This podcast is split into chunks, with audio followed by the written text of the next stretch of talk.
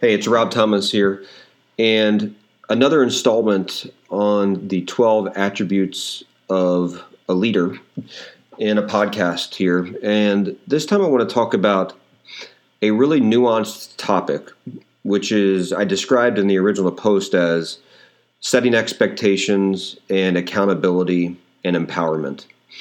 And what I've observed is these are really nuanced topics, and it's often very difficult, certainly for new managers, to figure out how to do this. Because on one hand, people say, okay, I'm a manager now, so I want to drive everything, instruct everybody what to do. But that can op- often be the opposite of empowerment. So you have to find some way to blend those two. Accountability is sometimes tough because sometimes when you get into accountability, you have to have difficult discussions. And certainly, newer managers uh, or people where it's just not their personality may not like having a tough discussion around accountability. But I want to start with expectations because what I've observed is that one thing I see a lot of managers fail to do is to make it perfectly clear what good performance means in their organization or for an individual in a certain role. And, you know, I heard a quote one time. Um, it was actually from a sports coach, and he said, You're either coaching it or you're allowing it to happen. Anything that's happening on your team, you're either coaching it or you're allowing it to happen. And I thought that was a good way to think about expectations because look, if you don't set them, then anything could happen. If if you do set them, then you're either coaching them and reinforcing them or you're allowing the team to do something different. And so that's why expectations can be very difficult. I want to bring John Murphy into the discussion. John is a, a VP leads all, all of our product strategy and offering management in IBM Analytics. So I'm going to bring John in here to have this discussion. John, how are you? Good. How are you doing today, Rob?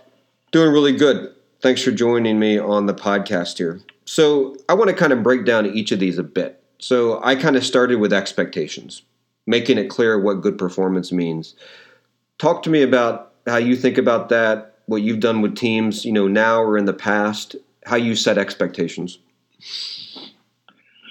So I think one of the big things uh, that's been a, a determiner of success and failure across my time leading teams has been whether expectations are set on very specific tasks or whether expectations are set on the way people approach their jobs, the values they're driven by, and the overall goals of the business that they're driven to.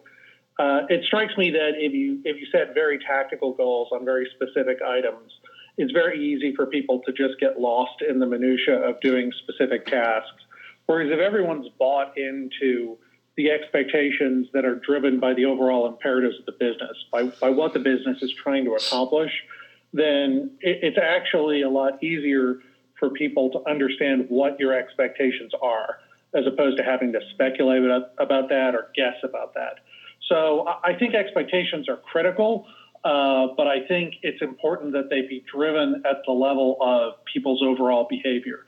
You know, you expect a certain amount of professionalism, you expect a certain amount of effort, um, you expect a certain set of outcomes, and you expect that there'll be errors along the way. But if they're done in the context of trying to achieve those big goals, everyone can live with that. So you're talking about really different level of expectation to some or different levels of expectations, which is you know one is kind of alignment around a business direction or a business strategy, and if people have that umbrella, then they're more likely to act in the you know the right way or the or the expected way. But then two is you can kind of decompose that down to an individual or a team how do you how do you communicate this stuff? Because both of those things involve communication. So is that formal? Is that informal? Is that in one-on-ones? I mean how do you make this clear? So i think a lot of the time one-on-ones are the best forum. Sometimes you know issues come up where it has to be dealt with in a group forum. I think if you have to deal with it in a group forum it's really important to be uh, direct and and I don't know if unemotional is the right the right word, but if someone's being yelled at, if someone feels they're being put down, it's actually very easy for them to ignore that feedback. Whereas if the feedback is is very factual and just you know I'm finding too many issues with this, um, and if it's delivered in in a matter of fact, straightforward way, it's actually a lot harder to dismiss. So I think that's a big thing about the way that feedback is delivered. As far as the expectations, I guess let me give you a quick example here. You know, if, if someone understands the overall objectives of the business, but they've got some tactical task that they need to do, and they decide in their best judgment that the tactical task is going to have to be late because there's something bigger and more important they've got to do for the business. That's fine. That's something they're allowed to do. But if they decide to go completely dark on the tactical task and not even tell anyone they're delaying it, that's not fine. So again, a huge amount of this is is expectation. Everyone has time to write a quick note saying, "Hey, I've had to prioritize something else," uh, and sometimes you just have to do that. I think that's a good point. It's and I think your point is don't if you're going to do that, and it, even if it's the right decision, it's not something that can necessarily be done in a vacuum because then the expectation that you've set with the organization, if it's suddenly not happening, that could impact somebody else. And so it's about how you communicate that and make it clear. Let's uh, absolutely. If someone comes and says, you know, I've got this other imperative, I really have to do something else between now and Friday. Very easy for everyone to understand that. If someone just goes dark, then who knows what's happening. Got it. Let's get into accountability. I think this is, and in some places, this is very easy, um, or in some situations, very easy. You own this, you get it done, you're accountable. In the minute companies or organizations get even a little bit larger, you often get into, I'd say, complicated accountability. You know, let's take an organization with different functions. You know, you got development and offering management as an example, or maybe you've got a different functional team, sales or something like that. I think one role of a leader is you have to eliminate complicated accountability. My kind of rule has been anytime two people own something, it probably by definition doesn't get done because then both of them think the other one's doing it. But that means you then you have to be clear on this is what you own versus what this is what you own. Um, what are your thoughts on that? How do you deal with accountability across different organizations? I mean, you've got offering management um, in your current responsibility. You've had other roles in development. There's an interplay there. How do you think about that? Well, well, one simple tactical thing that you just touched on there that I think is important is uh, when everyone gets together and decides what needs to be done, it does matter that we all say, okay, who's doing what. Uh, so clear assignments matter just assuming everyone will go off and figure it out isn't a great idea. So I, you, you kind of touched on that there, but I think that's probably worth emphasizing. I think the other thing that goes to uh, accountability is people, obviously, everyone wants to be listened to, everyone wants to be respected, everyone wants to be allowed to make decisions. But the trade off in any kind of collaborative organization is if you want people to listen to your opinion, you have to bring knowledge, you have to bring expertise. And certainly, you know, in, in my years of running different teams in development and offering management, one common thread is regardless of what your official functional role is, if you're the person who's done the homework, then other people will listen to you. And even if you're not sort of formally the, the decision maker, you can be the person who drives the team. You can be the person who drives the accountability. You can be the person who other folks listen to if you're the one who's done the homework and has the knowledge. Uh, so I, I think real clarity over who's doing what, and then people taking responsibility themselves for bringing information, for doing the homework, solves a lot of problems. So, how do you decide who owns something? Who's accountable? So, if you're dealing with different functional organizations, do you pick the person that you have the mo- most confidence in, whether it's in their scope or not? Or do you always do it based on, well, this is the scope of your role, therefore you're accountable, you're on point for this? How do you approach um, that?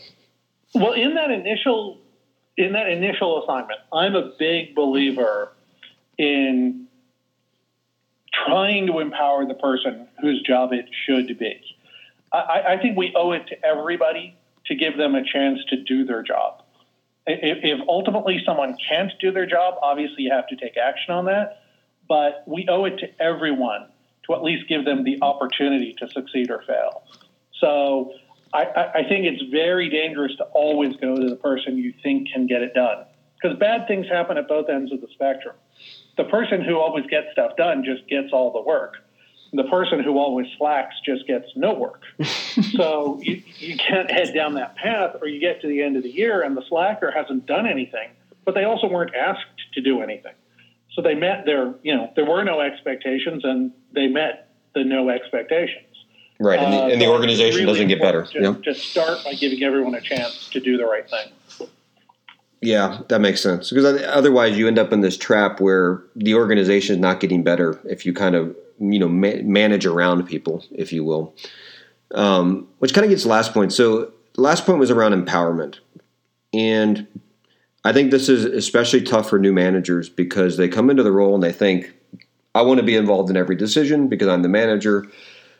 I I've always told my team, look, my goal as a manager is to not have to work. Meaning the ideal role for me is I hire such great people that I'm never needed. Um, you know, in reality, it doesn't work out that way. But the point is that you want to create enough empowerment that people are comfortable just going and acting and doing the right thing with always without always asking for permission. How do you create a sense of empowerment in a team? I think there's a couple of really important things here. One is it's really important for a manager to think about the decisions they're making. And, you know, anyone in a management position is going to have people presenting their plans to them. There are going to be people on the team who come forward and say, I'm going to do A, B, and C. And if you look at that list and you think, well, okay, one of those things is, is really wrong, it's a disaster, it's going to hurt the business, you obviously have to correct that. But if you look at the list and go, well, yeah, one of those things isn't what I would do, but it's fine, it'll work. It just have you know they're choosing blue, I would have chosen red, or they're choosing up, I would have chosen down. But it's not a material damage to the business. I think you let them go. I think you let them make the decision every manager should be able to think of examples where the team isn't doing exactly what they would have preferred, but where they decided that the right thing to do was to let the person go ahead and make that decision. Again, not if it's a material damage to the business, but if it's a preference thing, if it's a close call, you, you default to letting the team do what they want to do. The other quick thing I would mention on this is I think there are some, especially some less experienced managers, who get frustrated by the flow of problems that come to them. And it's important for managers to realize the problems are the job. I mean, that's sort of to go to your comment about if you had a perfect team, you wouldn't have any work to do. Yeah. I mean, to the extent you have work to do, it's resolving the issues. So if you think of the issues as, okay, this is just another thing I have to do today, it's just the job, as opposed to feeling like you're drowning in the issues and can't wait for them to stop, once you take that that different view on the work that's coming, I think life gets a lot easier for that inexperienced manager when they realize that yeah, this is the job and I can enjoy the job even if it's made up of problems. It's funny. I have had a number of people say that to me where they, they make a comment like, you know, if I can just get past this set of issues, then I'll be able to focus on what I want to focus on. And I always kind of chuckle because I'm like, their issues are always going to be there. That's the price of leadership. Absolutely. This, this is the gig. And once you get your head around that, you can enjoy it. well said. So, look, expectations, accountability, empowerment. As, as I said at the start, I think these are all a bit nuanced topics, but it's one of these things when you see a leader that does all of them or one of them really well, it's it's immediate obvious, immediately obvious. It may not be why you may not be obvious why you know that, but you can just see in terms of the way that they work with their team and you know empower their team, enable their team, and, and it comes out in the success they have. Any closing thoughts on your side, John? No, I think we yeah we hit the high points. Like I say, just a quick reminder to everybody: uh, do the homework. Uh, you, will have a lot more success getting the team to do what you want if they can see that that you've done the homework and brought the value with you. That would be my my primary piece of advice to everybody. I like that. You know, I use the phrase "be the smartest person in the room," but just because you are doesn't mean you have to tell everybody you are. But it, you know, it shows up in your preparation, and bringing that type of point of view makes a big difference. Absolutely, John. Great discussion. Thanks for making the time. No problem. Thank you.